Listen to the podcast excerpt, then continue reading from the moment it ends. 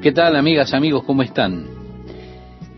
El sexto ángel derramó su copa sobre el gran río Éufrates y el agua de éste se secó para que estuviese preparado el camino a los reyes del oriente.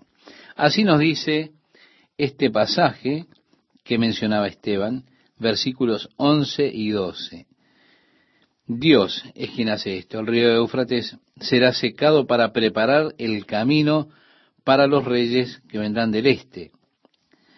Leemos aquí en los próximos versículos cómo Dios ha de congregar básicamente a las naciones del mundo para ese conflicto final conocido como la batalla de Armagedón.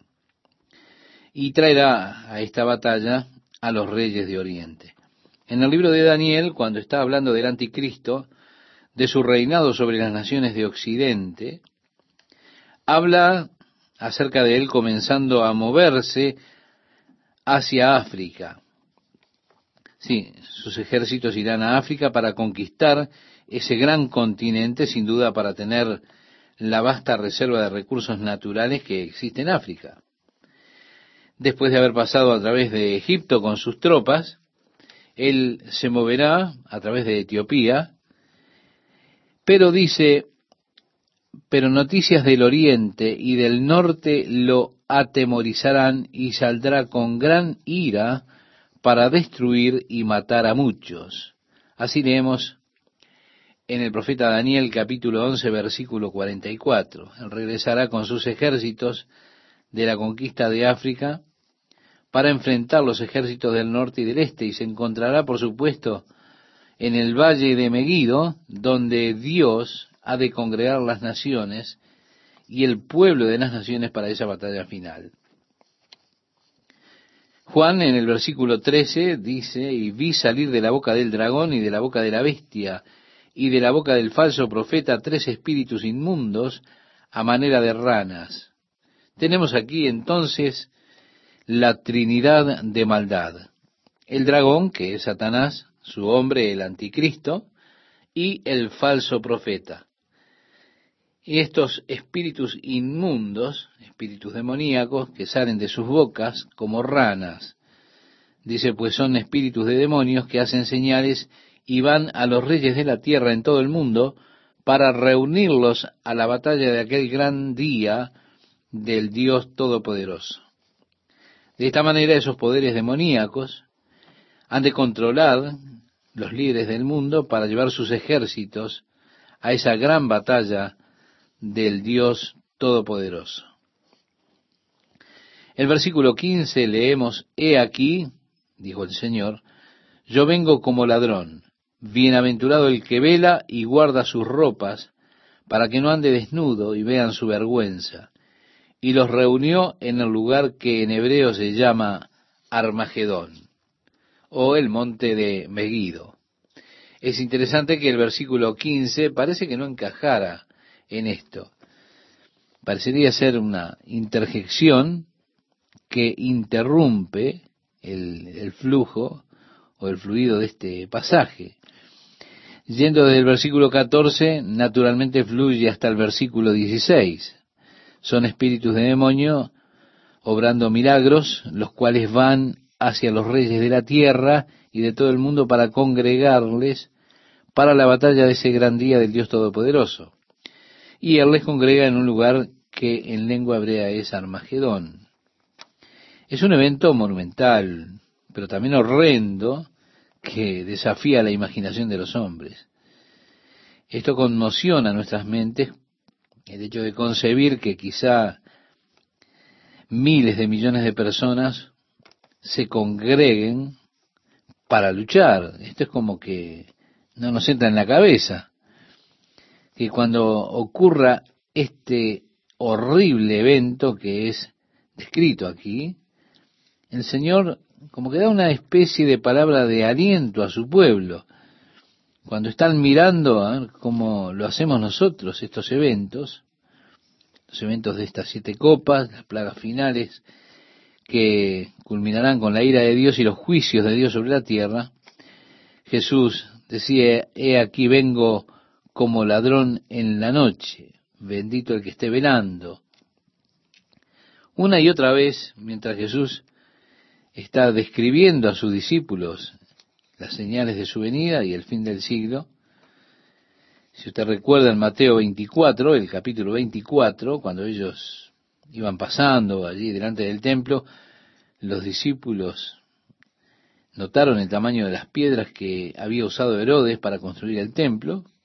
Jesús le dijo a sus discípulos mientras caminaban y miraban esas piedras, el día viene en que no quedará piedra sobre piedra. Eso parecía una predicción totalmente imposible.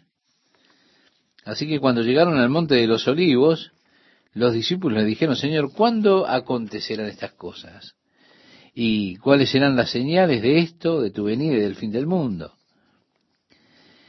Y bueno, habiéndole dado las señales de su venida y del fin del mundo, él por supuesto trata con el período este de la gran tribulación, que estará llegando, un tiempo de tal angustia, dijo él, cual el mundo no ha visto antes ni verá. Ahora, esto es de lo que hemos estado leyendo aquí en Apocalipsis. Desde que entramos en el capítulo 6, hemos estado leyendo acerca de este tiempo de gran tribulación, cual el mundo no ha visto antes ni habrá de ver. Y habiendo dado esas señales a sus apóstoles, luego él les dijo de la higuera aprender la parábola. Cuando ya su rama está tierna, y brotan las hojas, sabéis que el verano está cerca. Así también vosotros, cuando veáis todas estas cosas, conoced que está cerca a las puertas. Bien, a través del Antiguo Testamento, la nación de Israel es mostrada en una alegoría como una higuera. Y la higuera escrituralmente es un símbolo de la nación de Israel. Jesús les está diciendo, cuando vean la higuera que comienza a brotar y a tener hojas, ustedes saben que el verano está cerca. Por supuesto, hemos visto el nacimiento de la nación de Israel en mayo de 1948, que es la señal de que las cosas comienzan a encajar. Desde ese tiempo hemos estado moviéndonos hacia este período que llegará de la gran tribulación vemos como Jesús dijo en cuanto a los últimos días, que los días se volverán peores y peores cada vez más. De modo que desde el nacimiento de la nación de Israel, vemos como una espiral descendiente, la tierra como que es rasgada y está siendo preparada para el juicio de Dios, y cuánto permitirá Dios que avance la maldad, la violencia y se corrompa la tierra, no lo sé, ningún hombre lo sabe. Pero no puedo concebir de Dios permitiendo mucho más de lo que está sucediendo. Creo que Jesús está diciendo, cuando vean a la higuera que comience a brotar, saben que el verano está cerca. También sepan que mi venida está a las puertas, diría así parafraseando la Biblia. Creo que la venida del Señor por su iglesia está realmente a las puertas. Llega el tiempo para nosotros para que nos sinceremos delante de Dios, seamos dirigentes en cuanto a las cosas de Dios. Por eso estas cosas se detallan para nosotros. El Señor habla y dice, he aquí vengo como ladrón. Bienaventurado el que vela y guarda sus ropas para que no ande desnudo y vean su vergüenza y los reunió en el lugar que en hebreo se llama Armagedón. Así que las naciones serán congregadas en ese lugar que en lengua, en lengua hebrea se llama Armagedón. El séptimo ángel, dice el verso 17, derramó su copa por el aire y salió una gran voz del templo del cielo, del trono, diciendo, hecho está. Creo que esta es la voz de nuestro Señor que anuncia, hecho está los juicios están completos, en otras palabras. El tiempo de la rebelión del hombre se terminó. El tiempo para que el Señor venga a establecer el reino de Dios sobre la tierra, la nueva tierra, el nuevo siglo, ha llegado. Hecho está. La rebelión en contra de Dios se terminó. El reino de las tinieblas está finalizado. Ha llegado el tiempo de ese día glorioso cuando Jesús volverá para reinar en este mundo. El verso 18 dice, entonces hubo relámpagos y voces y truenos, y un gran temblor de tierra, un terremoto tan grande, cual no lo hubo jamás desde que los hombres han estado sobre la tierra. Vale decir, un terremoto que no tendrá paralelo, parangón en la historia humana. El Señor dijo, una vez más sacudiré la tierra para que todo lo que pueda ser movido se mueva y solamente lo que no pueda ser movido se ha dejado.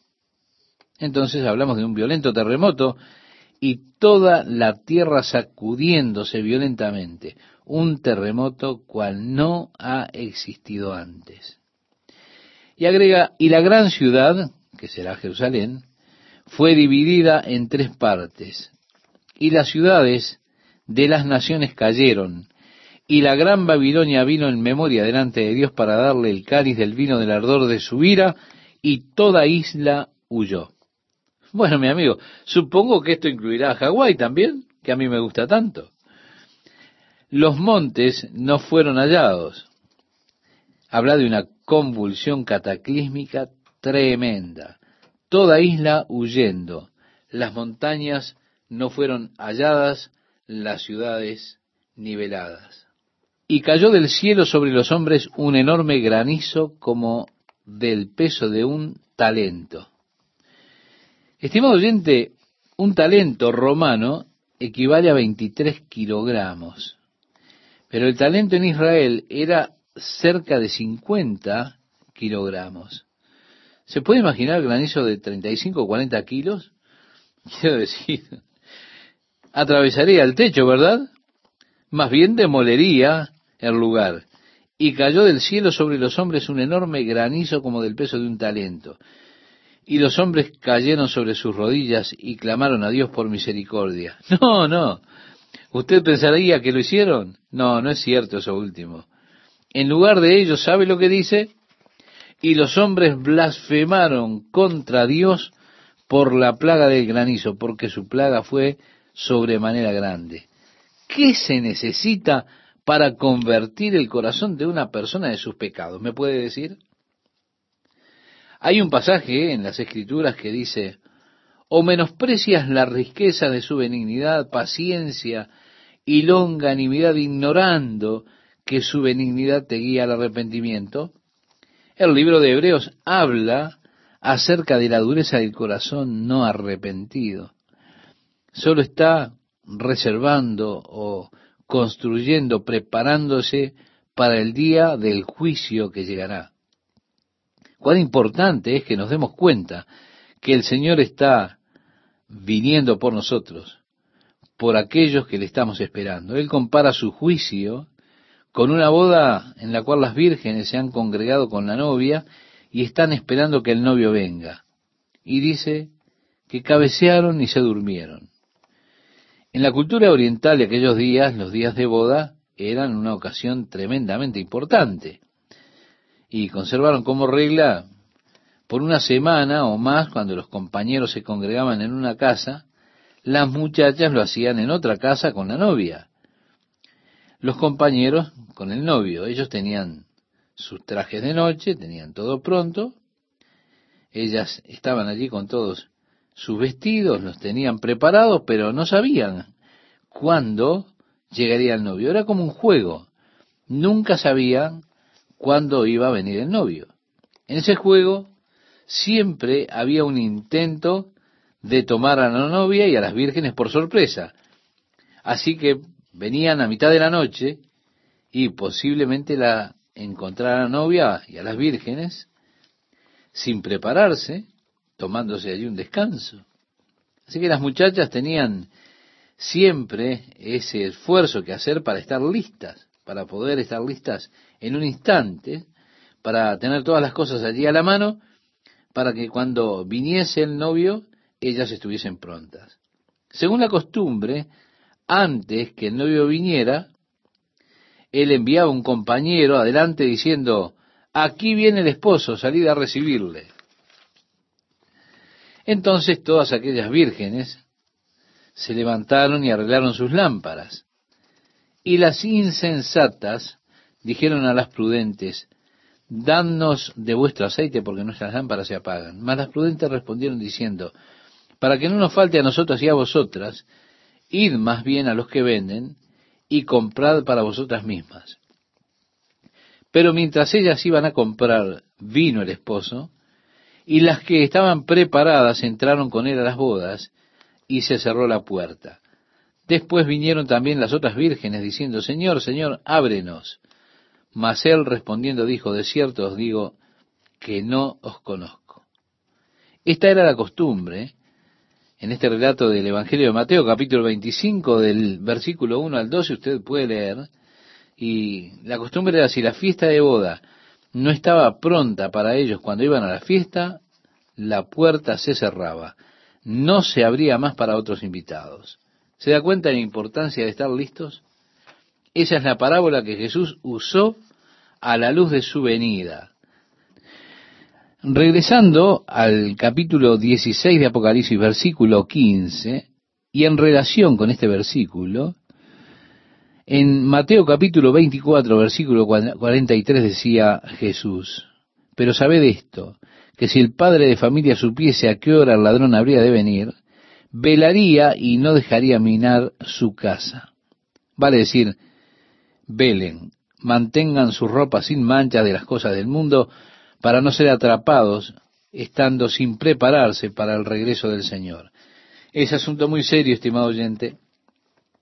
Estamos viviendo los últimos días y trágicamente están aquellos que han sido atrapados por las presiones y las cosas del mundo y no están velando, no están listos. Ellos se encontrarán desnudos cuando regrese el Señor. Hay muchas indicaciones que eh, habla de aquellos que no serán tomados, no serán llevados en el rapto de la iglesia. Las personas que han retrocedido a las miserables cosas del mundo. Estos que una vez parecía que habían sido liberados, que gustaron las cosas de los cielos, que gustaron los dones de Dios. Pero usted sabe que gustar no es lo mismo que tragar. Simplemente gustaron. Y qué tragedia en estos últimos días, cuando estamos llegando al final de la línea, es una tragedia que haya tantas personas sin prepararse para formar parte de la iglesia que ha de ser llevada arriba. Jesús está viniendo por su novia. Que Dios nos ayude porque cuando la puerta se cierre, la única entrada que habrá será en ese periodo conocido como la gran tribulación. Pero allí usted estará enfrentando un mundo que experimentará los juicios de Dios contra el pecado. No quiero decir que usted estará perdido por la eternidad, pero significa que la salvación será algo extremadamente difícil. Será el martirio necesario para salvarse en ese tiempo. Si usted no tiene fortaleza para vivir en la gracia de Dios ahora con el poder del Espíritu Santo, ¿cómo piensa que va a tener fortaleza para morir por Cristo en ese tiempo? Es mucho más fácil vivir para Él ahora que ser contado con los que mueran por Él después. O que Dios nos ayude. El tiempo es corto. Vivamos para Jesús. Amiga, amigo, ¿cómo le va? Estamos en los últimos capítulos de este libro que es realmente apasionante y quiero animarle a que siga acompañándonos en la palabra de Dios para hoy. Ahora permítame darle un poco de trasfondo histórico para ayudarle a comprender estos dos capítulos que vienen, capítulos 17 y 18 del libro de Apocalipsis, donde se ve el juicio de Dios sobre los sistemas religiosos falsos en el capítulo 17 y el juicio de Dios al comercialismo en el capítulo 18, ambos identificados con Babilonia. Poco después del diluvio, cuando Noé y su familia salieron del arca, ellos se establecieron primeramente en terreno babilónico. Allí el hijo de Cam tuvo un hijo con el nombre de Nimrod, quien fue llamado poderoso cazador delante de Jehová. Ese delante de Jehová es realmente en contra del Señor. Sí, porque él era un rebelde contra Dios. Ahora ya pasado el diluvio, está ese falso sistema religioso bajo Nimrod que comienza allí en Babilonia. Con los años se desarrolló. Su madre, Semiramis, más adelante fue llamada como reina del cielo. Nimrod fue endiosado y fue llamado Tamuz. Y allí es donde nace la antigua religión de misterio Babilonia, la adoración a la madre, la reina del cielo y a su hijo Tamuz. Luego Semiramis dijo que Tamuz había nacido de un nacimiento virginal y que había nacido por esa época del 25 de diciembre. Así que ellos comenzaron a adorar y a servir el nacimiento de Tamuz y a celebrarlo el 25 de diciembre. De acuerdo a esa historia, estando él cazando jabalíes salvajes, un jabalí salvaje se fue sobre él y lo corneó.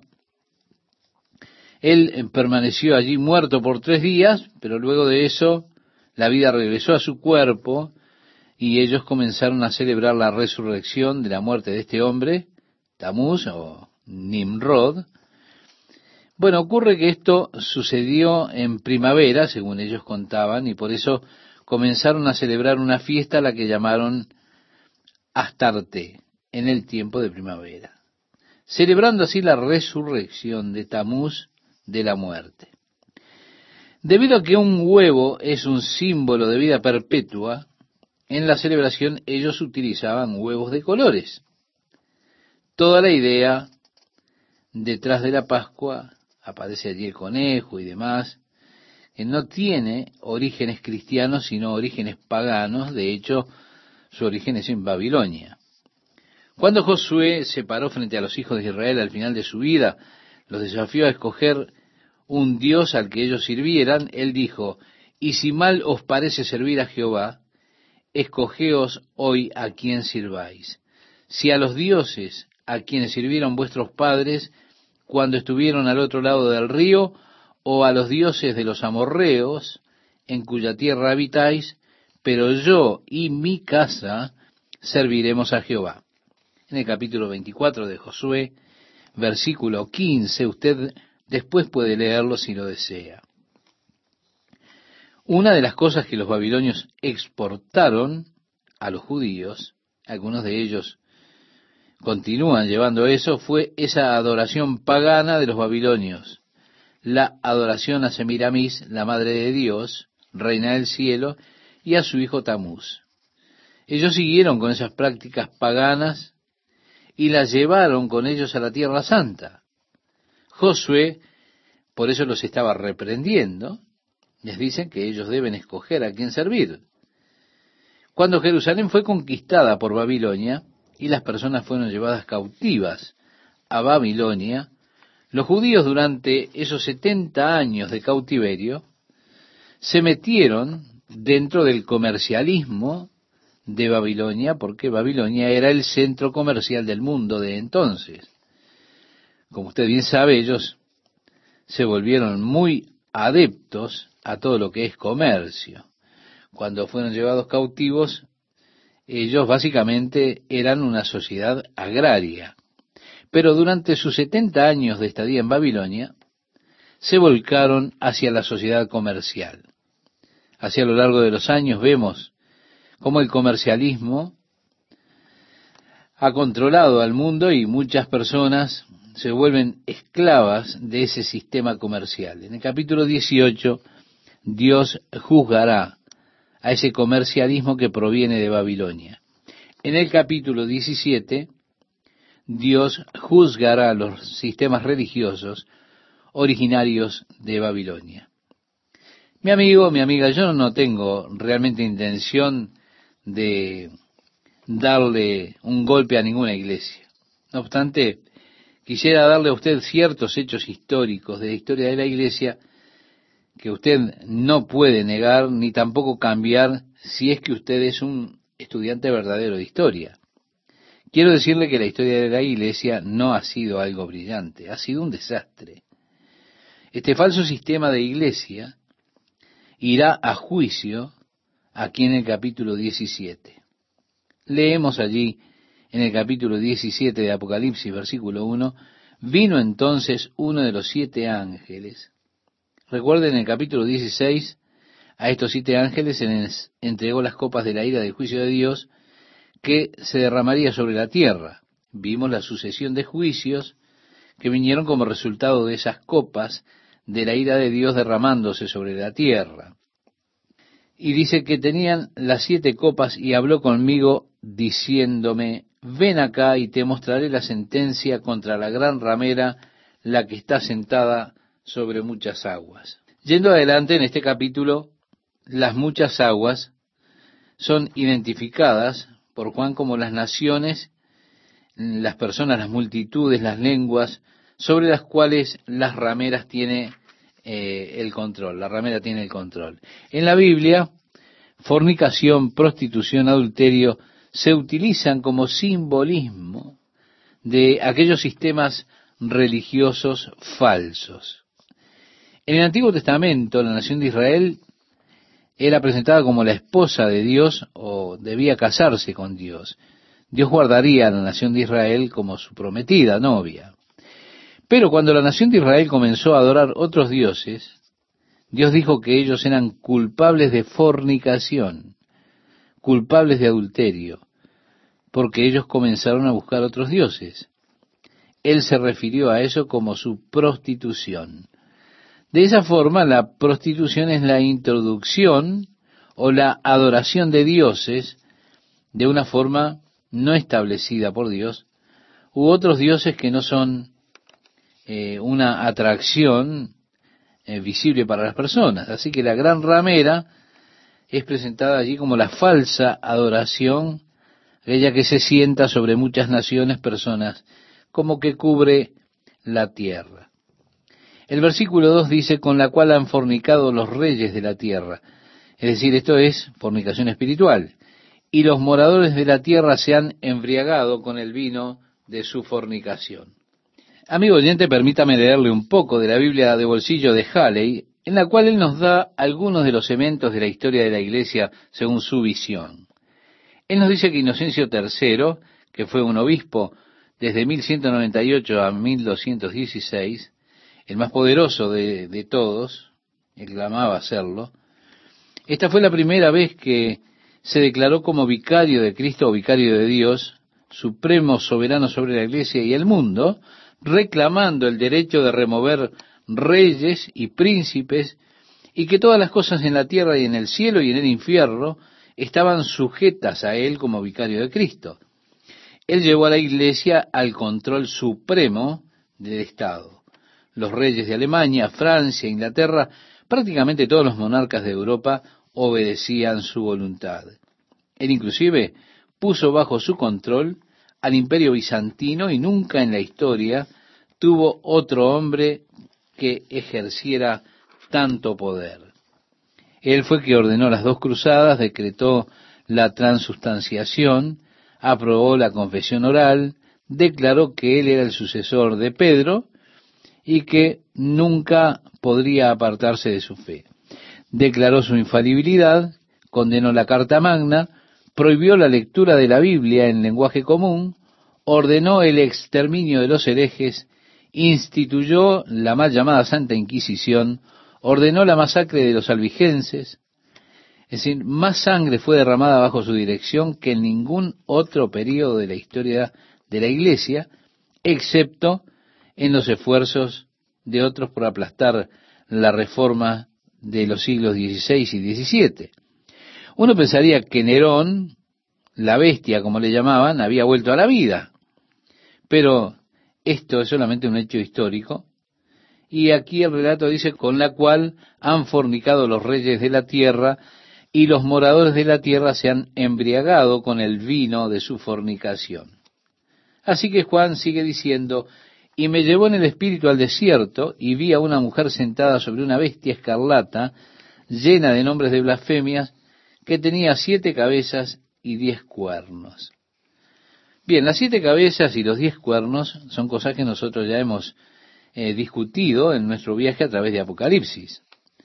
Yendo atrás al libro del profeta Daniel en su visión, él vio esos diez cuernos que se levantaban del imperio romano, que se volvían los poderes gobernantes de los últimos días, la Federación de Naciones Europeas, y cómo de esos diez salía otro, que es el anticristo, que tomaría el control sobre el renovado o revivido imperio romano, podríamos decir los Estados Unidos de Europa, y su reino en los últimos días.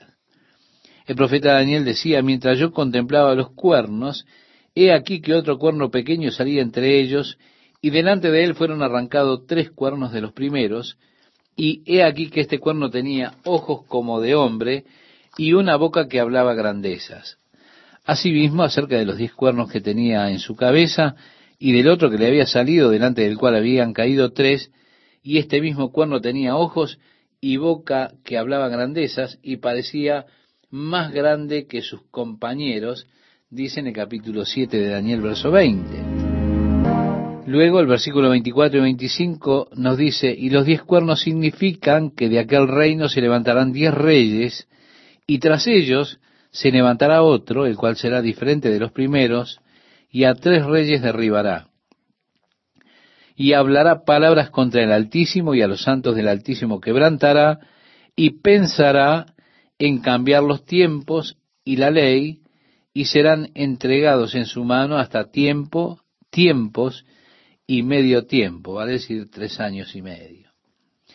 Y el rey hará a su voluntad dice Daniel en el capítulo 11, verso 36, y se ensoberbecerá y se engrandecerá sobre todo Dios, y contra el Dios de los dioses hablará maravillas, y prosperará hasta que sea consumada la ira, porque lo determinado se cumplirá. Bien, amigo oyente, en el capítulo 12 de Apocalipsis, versículo 3, Juan decía, también apareció otra señal en el cielo, he aquí un gran dragón escarlata, que tenía siete cabezas y diez cuernos, y en sus cabezas siete diademas. Eh, yendo al capítulo 13 de Apocalipsis, en el versículo 1, allí dice Juan, me paré sobre la arena del mar y vi subir del mar una bestia que tenía siete cabezas y diez cuernos, y en sus cuernos diez diademas, y sobre sus cabezas un nombre blasfemo. Y la bestia que vi era semejante a un leopardo, y sus pies como de oso, y su boca como boca de león, y el dragón le dio su poder y su trono y grande autoridad. Vi una de sus cabezas como herida de muerte, pero su herida mortal fue sanada, y se maravilló toda la tierra en pos de la bestia, y adoraron al dragón, que había dado autoridad a la bestia, y adoraron a la bestia diciendo, ¿quién como la bestia y quién podrá luchar contra ella? También se le dio boca que hablaba grandes cosas y blasfemias, y se le dio autoridad para actuar cuarenta y dos meses. Y abrió su boca en blasfemias contra Dios para blasfemar de su nombre, de su tabernáculo y de los que moran en el cielo.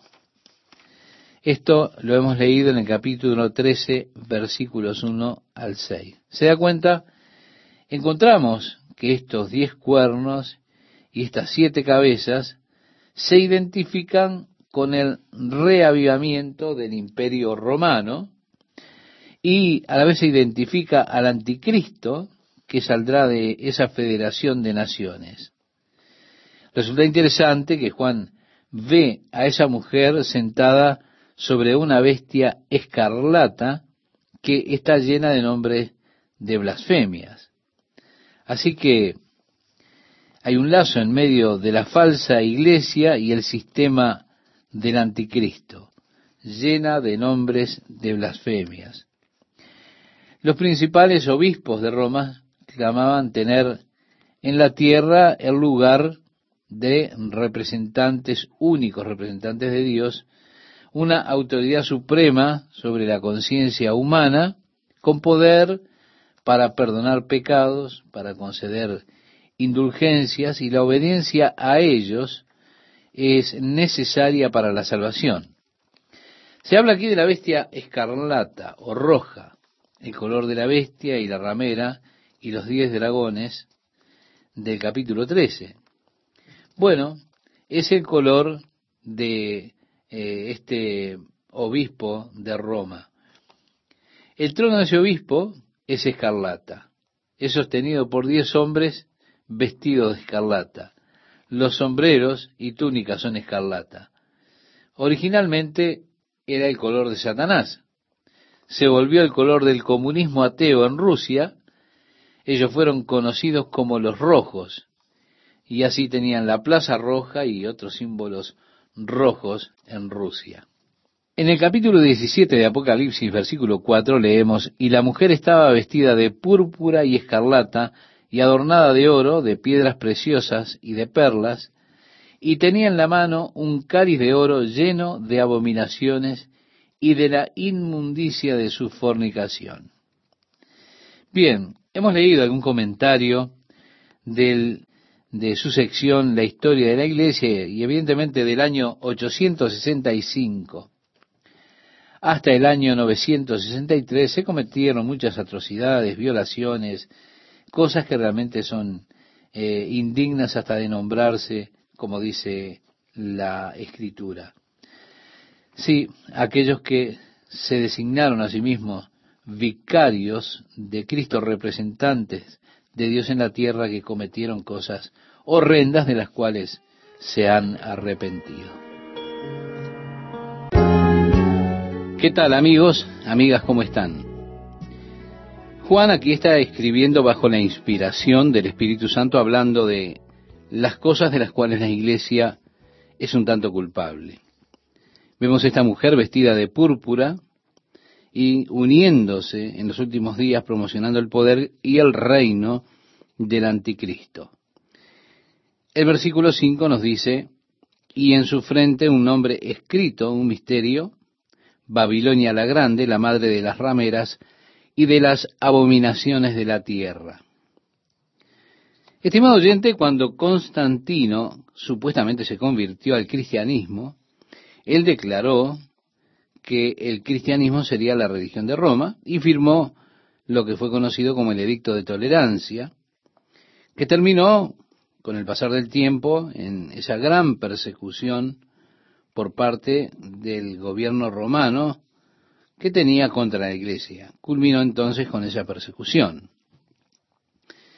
Eh, miles, más bien se estiman tantos como unos seis millones de creyentes sufrieron el martirio durante los primeros 250 años de la historia de la iglesia, cuando el gobierno romano buscaba eliminar esa nueva secta a la cual veían como un peligro para Roma. Cuando Constantino llegó al poder, él sintió que el Señor le había dado una visión en una de esas batallas cruciales. Él vio, suspendida en el cielo, una cruz y bajo ella las palabras, en esta señal conquista. Así que cuando él gana la batalla contra Masencio, se volvió entonces emperador de Roma. Él declaró al cristianismo como la religión del Estado. Ahora, Roma estaba muy paganizada. La influencia de Babilonia, las religiones de Babilonia tenían una gran influencia en los romanos. Muchas de sus prácticas habían sido traídas de la religión de Babilonia. Por ejemplo, el 25 de diciembre era la fiesta para Tamuz, y los romanos la celebraban bajo el nombre de Saturnalia. Tenían muchas costumbres que acompañaban esa celebración de Saturnalia. Básicamente era una fiesta pagana. Bien, Constantino se encontró con la dificultad que tenía quitarle al pueblo las fiestas tradicionales. Por eso declaró que el 25 de diciembre era el cumpleaños del nacimiento de Jesús. Y por eso se celebra en esta fecha, hasta nuestros días, el nacimiento de Jesús. La celebración de Astarte, la diosa de la vida, que evidentemente dio vida a Tamuz cuando él había muerto, esto dio lugar a una fiesta en primavera. Nosotros celebramos la resurrección de Jesús precisamente por esa época. Lo que ellos hicieron entonces fue adaptar las fiestas paganas, poniéndole nombres cristianos y permitiendo que las personas continuaran con sus mismas costumbres paganas, bebiendo mucho, especialmente durante ese periodo de ahora la Navidad. Así vemos en el día de hoy cómo se ha revertido a esas celebraciones paganas. La Navidad ahora es un gran momento para todo el comercio en muchos países. Es un buen momento para las fiestas en las empresas, para las borracheras y todas esas cosas que ocurren bajo la apariencia de la celebración del nacimiento de Jesús. Es algo que, a pesar de que eh, se ha intentado cristianizarlo, tiene sus raíces en el paganismo y con seguridad regresa entonces la festividad, sus prácticas paganas, aún en el mundo de hoy. Bajo esa religión de misterio babilonia, la adoración de la madre de Tamuz, que era conocida entonces como la reina del cielo, bueno, en muchas pinturas que se descubrieron en Babilonia, pinturas que eran de ese lugar y que se hicieron cientos de años antes que Jesús naciera, aparece allí la madre y el hijo con ese halo sobre sus cabezas, representando a Semiramis y a Tamuz. Ahora, reiteramos, esto fue adaptado y tenemos en nuestros días que se utiliza esa figura también, lamentablemente, en la iglesia. Parecería proceder esto de la adoración babilónica a Semiramis, según creen algunos. Hay un libro de estudio, si usted, estimado oyente, le interesa leerlo, o le interesa este, esta clase de temas, un libro que se llama Las dos Babilonias. El autor de ese libro es Hislop. Él hace grandes esfuerzos tratando de identificar en eh, las dos Babilonias, de mostrarlas, mostrar las similitudes entre aquella antigua religión, que es el misterio Babilonia, y la adoración en la iglesia que adoptó esas costumbres en nuestros días. Bueno, no, así como no todos los mormones son malos, ni todos los que van a Calvary Chapel son personas malas, no todos los católicos son malos. Hay muchas personas maravillosas en la iglesia católica, en la iglesia eh, que nosotros estamos, en fin, en las diferentes iglesias. Personas que no conocen el trasfondo histórico o la profundidad de algunas de las prácticas que se introdujeron en y por la iglesia. Por eso decimos, hay muchos de las distintas congregaciones, de los distintos grupos, que no son conscientes de lo que la doctrina de esos lugares realmente presenta en muchos aspectos. Usted si va y le dice a alguien que pertenece a la iglesia mormona que ellos creen que Cristo es un hermano de Lucifer, le van a decir, ah, no, nosotros no creemos eso, es un disparate. Bueno, aún así es una parte de la doctrina que tienen, que la mayoría no saben que lo tienen. En el ritual, en el templo donde ellos dicen que Elohim, Elohim o Dios está hablando acerca de la redención de la tierra, Jesús presenta su programa y Lucifer, el hermano de Jesús, presenta el suyo. Y cuando el Padre escoge el programa, escoge el programa de redención de Jesús, entonces Lucifer se enoja y decide que va a destruir eh, ese programa. En fin, como decimos, la mayoría de los integrantes, creyentes, verdaderos, sinceros, no saben nada acerca de este trasfondo eh, doctrinal. Así ocurre también con otras iglesias, donde se habla de la mujer que está roja con la sangre de los santos. Bueno, nosotros sabemos, no es una acusación nuestra, es algo que se ha publicado por todas partes. La Inquisición de la Iglesia Católica, especialmente allá por el tiempo de Martín Lutero, en el siglo XVI, se estima que eh, hubieron 900.000 creyentes seguidores de Jesús que fueron asesinados por las misiones jesuitas en su así llamada o mal llamada Guerra Santa, en ese intento por acabar con lo que llamaban el protestantismo, roja por la sangre de los santos. En el versículo 6 de Apocalipsis 17, dice, vi a la mujer ebria de la sangre de los santos y de la sangre de los mártires de Jesús, y cuando la vi quedé asombrado con gran asombro, y el ángel me dijo, ¿por qué te asombras? Yo te diré el misterio de la mujer y de la bestia que la trae, la cual tiene las siete cabezas y los diez cuernos. Vale decir que Juan eh, va a recibir del ángel la explicación del simbolismo que tenemos allí. No hay lugar para que nosotros nos pongamos a adivinar de qué se trata. No, el ángel se lo va a declarar a Juan y le dice, la bestia que has visto era y no es, y está para subir del abismo e ir a perdición. Y los moradores de la tierra, aquellos cuyos nombres no están escritos desde la fundación del mundo en el libro de la vida, se asombrarán viendo la bestia que era y no es y será. Entonces vemos que cuando Juan escribió el libro de Apocalipsis, había cinco grandes emperadores que habían ya pasado por la escena histórica. Domiciano era el emperador en el momento que él está escribiendo. Luego de su muerte hubo un emperador más poderoso que se levantó. Pero el ángel identifica a la bestia como uno de los cinco que ya habían muerto. La bestia que has visto era y no es, y está para subir del abismo e ir a perdición. Y los moradores de la tierra, aquellos cuyos nombres no están escritos desde la fundación del mundo en el libro de la vida, se asombrarán viendo la bestia que era y no es, y será. El verso 9 nos dice esto, para la mente que tenga sabiduría. Las siete cabezas son siete montes sobre los cuales se sienta la mujer o la ciudad de las siete colinas de Roma. Quiero decir, el ángel la identifica para ellos. Y a través de la historia, Roma ha sido conocida como la ciudad de las siete colinas.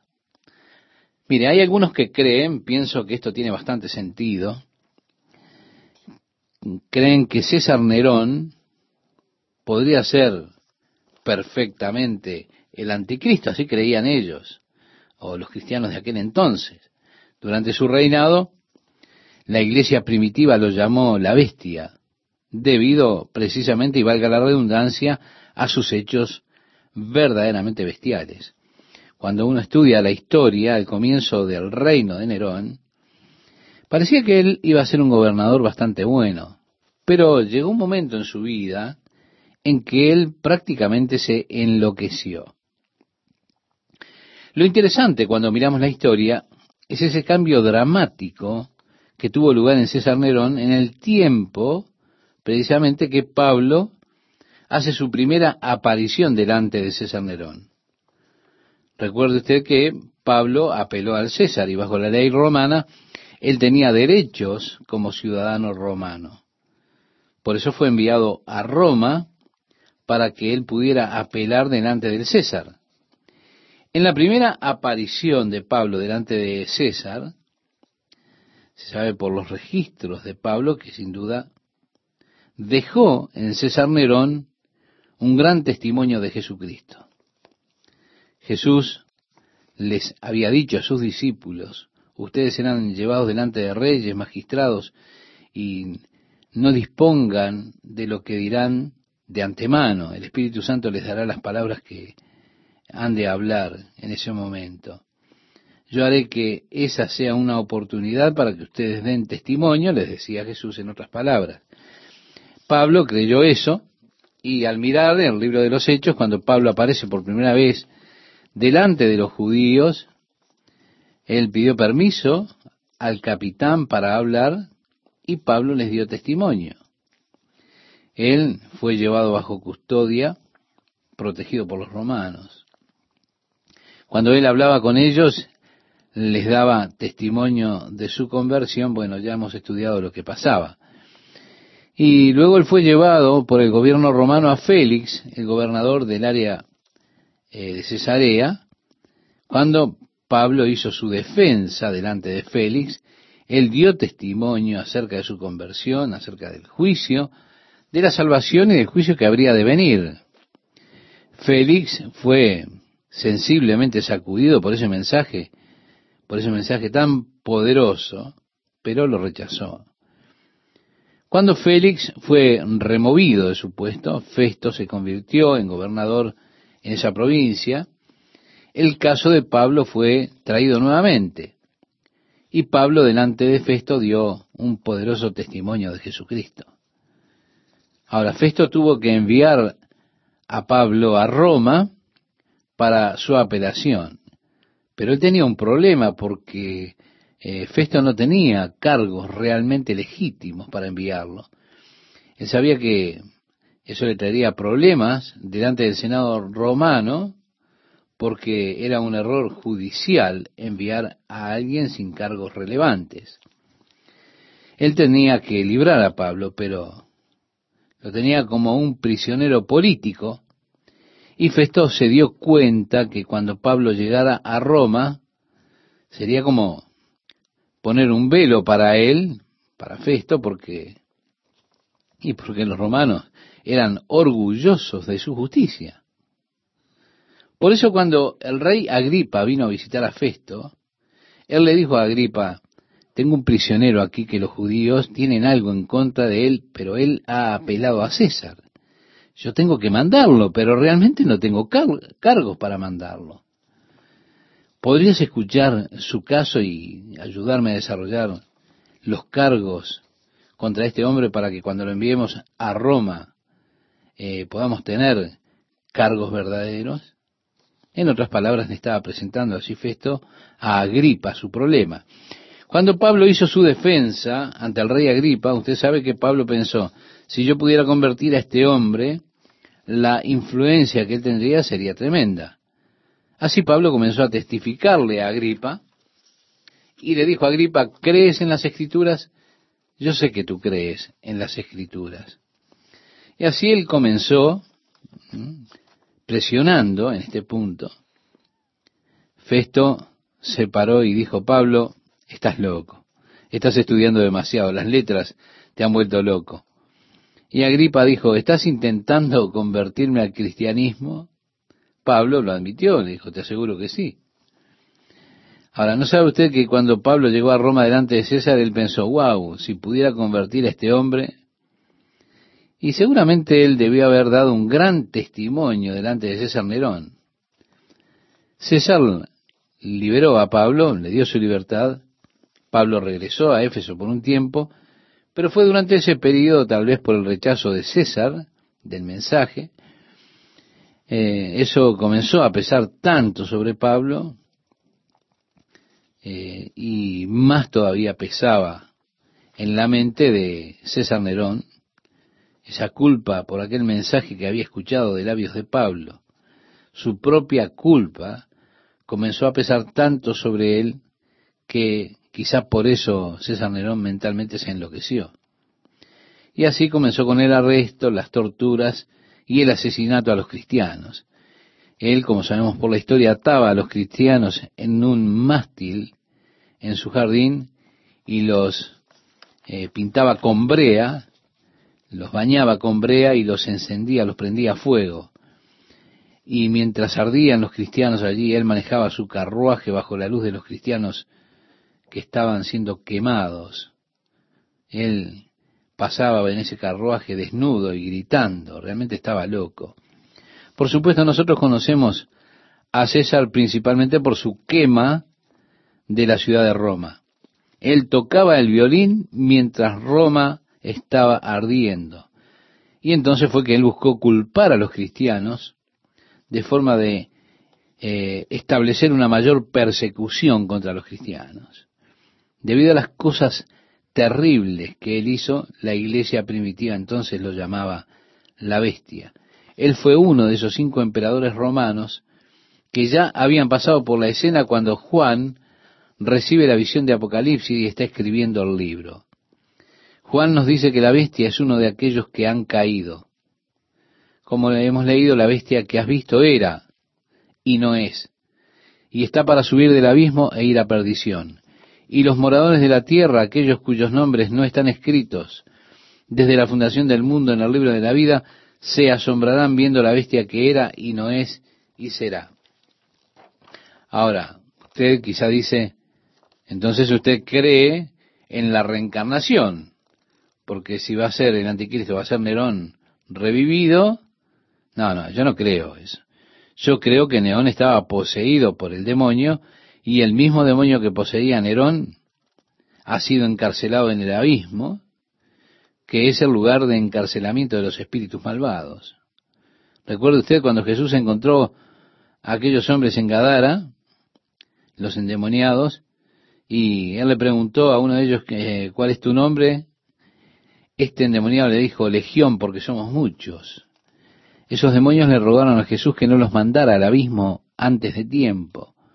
Y Jesús les permitió meterse en un hato de puercos, de cerdos, que se despeñaron luego al mar, como usted ya conoce la historia.